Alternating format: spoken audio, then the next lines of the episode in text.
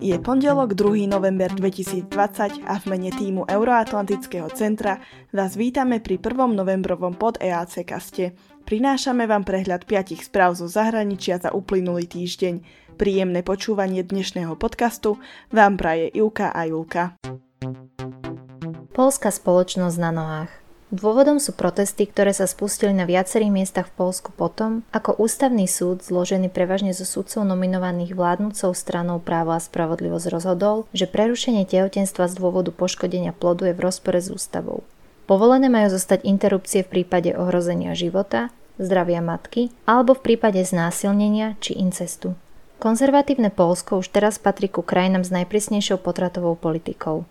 V reakcii na protesty sa prezident Andrzej Duda rozhodol predložiť parlamentu miernejší protipotratový zákon. Podľa neho by sa mali ženy sami rozhodovať, či donosia smrteľne poškodený plod. Dúfam, že v tejto otázke nastane politický konsenzus, dodal Duda. Organizátorky protestov však takéto riešenie odmietajú a presadzujú úplnú liberalizáciu potratov, žiadajú demisiu vlády a taktiež rozpustenie ústavného súdu.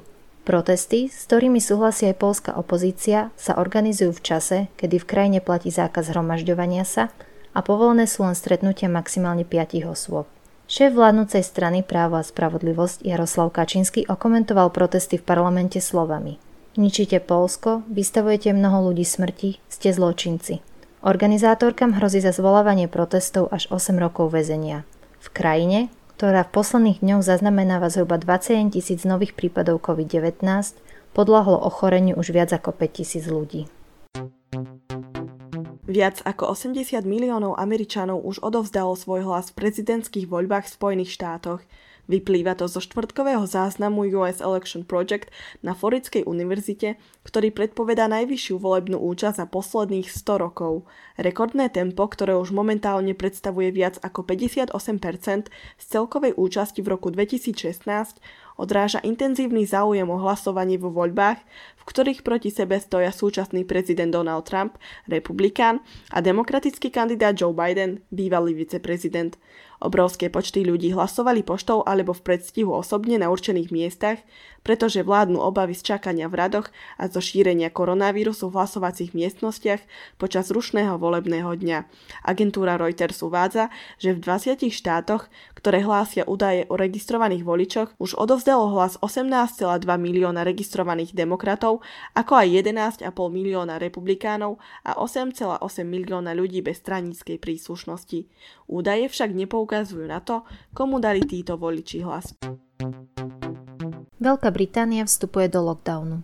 Britský predseda vlády Boris Johnson sobotu ohlásil, že vo štvrtok vstupuje Anglicko do štvortyžňového lockdownu, ktorý bude trvať do 2. decembra 2020. Vyhlásenie prišlo potom, čo krajina prekonala 1 milión pozitívne testovaných. Lockdown sa však môže aj predlžiť, pretože Británia sa snaží udržať druhú vlnu pandémie COVID-19 pod kontrolou, uviedol v nedelu člen vlády. Johnson upozorňuje, že bez tohto opatrenia by na koronavírus mohli v krajine zomierať tisícky ľudí. Experti taktiež Johnsona varovali, že bez nových a prísnejších opatrení môže o niekoľko týždňov dôjsť k preťaženiu zdravotníckého systému a nemocnice by neboli schopné príjmať nových pacientov. Opatrenia sa dotknú barov a reštaurácií, ktoré budú môcť ponúkať jedlo a nápoje so sebou. Podniky poskytujúce služby ako napríklad kaderníctva, zostanú zatvorené a otvorené môžu byť len obchody s nevyhnutným tovarom. Univerzity a školy zostávajú taktiež otvorené. Lockdown platí len na území Anglicka, kde má ústredná britská vláda právomoc zavádzať takéto opatrenia. V ostatných častiach Británie, ako Wales, Škótsko alebo Severné Írsko, o opatreniach rozhodujú regionálne vlády. Približne 200-členný ústredný výbor vládnúcej čínskej komunistickej strany na čele s prezidentom Xi Jinpingom sa medzi 26. a 29. októbrom stretol v Pekingu. Na stretnutí prediskutovali návrh nadchádzajúceho 5-ročného plánu pre národný hospodársky a sociálny rozvoj. Budúci rok čaká čínsku komunistickú stranu významný milník, a to z tej výročie jej vzniku. V poradí už 14. edícia plánu na obdobie rokov 2021 až 2025 pritiahla pozornosť domácej i medzinárodnej verejnosti. 14. 5-ročný plán sa netýka iba nasledujúcich 5 rokov, ale aj ďalších 30. Uviedol Kingan, zakladateľ mestskej stratégie Jason a konzultant pre mnohé projekty v oblasti rozvoja nehnuteľností. Formulovanie a implementácia 5-ročných plánov sú dlhoročnými spôsobmi, ako čínska komunistická strana riadi krajinu. Každý 5-ročný plán prispel k zázraku rýchleho ekonomického rozvoja a rastu krajiny. Čína ich začala zavádzať v roku 1953, čiže 4 roky po komunistickej revolúcii Mao Tse-tunga. Väčšina komunistických krajín vrátane bývalého sovietskeho zväzu plánovala svoje ekonomiky týmto spôsobom.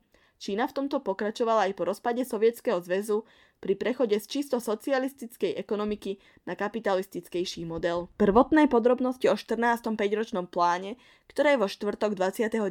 októbra zverejnil ústredný výbor komunistickej strany, zdôraznili potrebu udržateľného rastu a zaviazali sa tiež k vytvoreniu silného domáceho trhu.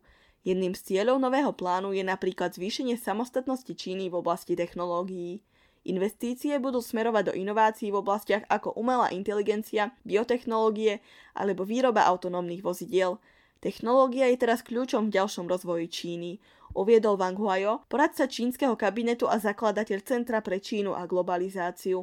Je to kľúčová oblasť, ktorej chce Čína venovať viac pozornosti, viac zdrojov a viac rozvoja.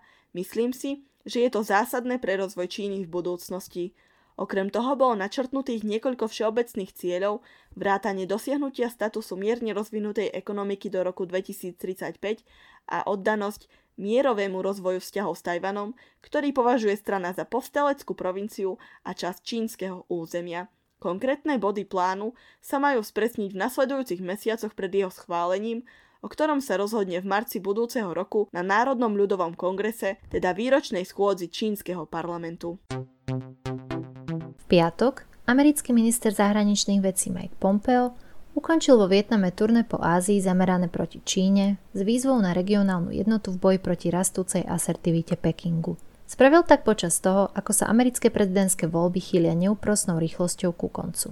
S poslednými 4 dňami kampane, ktorej ústrednou témou bola Čína, Pompeo navštívil Hanoj údajne s cieľom oslavy 25 rokov americko-vietnamských vzťahov – ale ako to už na svojich predchádzajúcich zastávkach v Indii, na Sri Lanke, Maldivách a v Indonézii bolo, hlavným cieľom Pompea bolo získať podporu pri potlačovaní čínskych záujmov vo svete.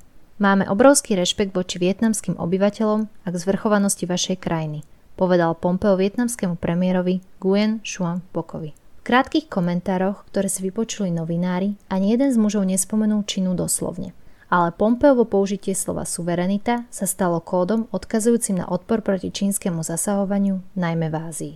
Pompeo uviedol, Tešíme sa na pokračovanie v spolupráci, aby sme mohli stavať na našich vzťahoch a aby bol región v celej juhovýchodnej Ázii, Ázii a Indicko-Tichomorskom regióne bezpečný, mierový a prosperujúci. Fok povedal, že sa usiluje o úprimnú spoluprácu medzi oboma stranami na podporu mierového regiónu. Trumpova administratíva si za jednu zo svojich hlavných priorit zahraničnej politiky stanovila konfrontáciu s Čínou, jej zvládaním pandémie koronavírusu, s porušovaním ľudských práv a agresivitou voči svojim menším susedom.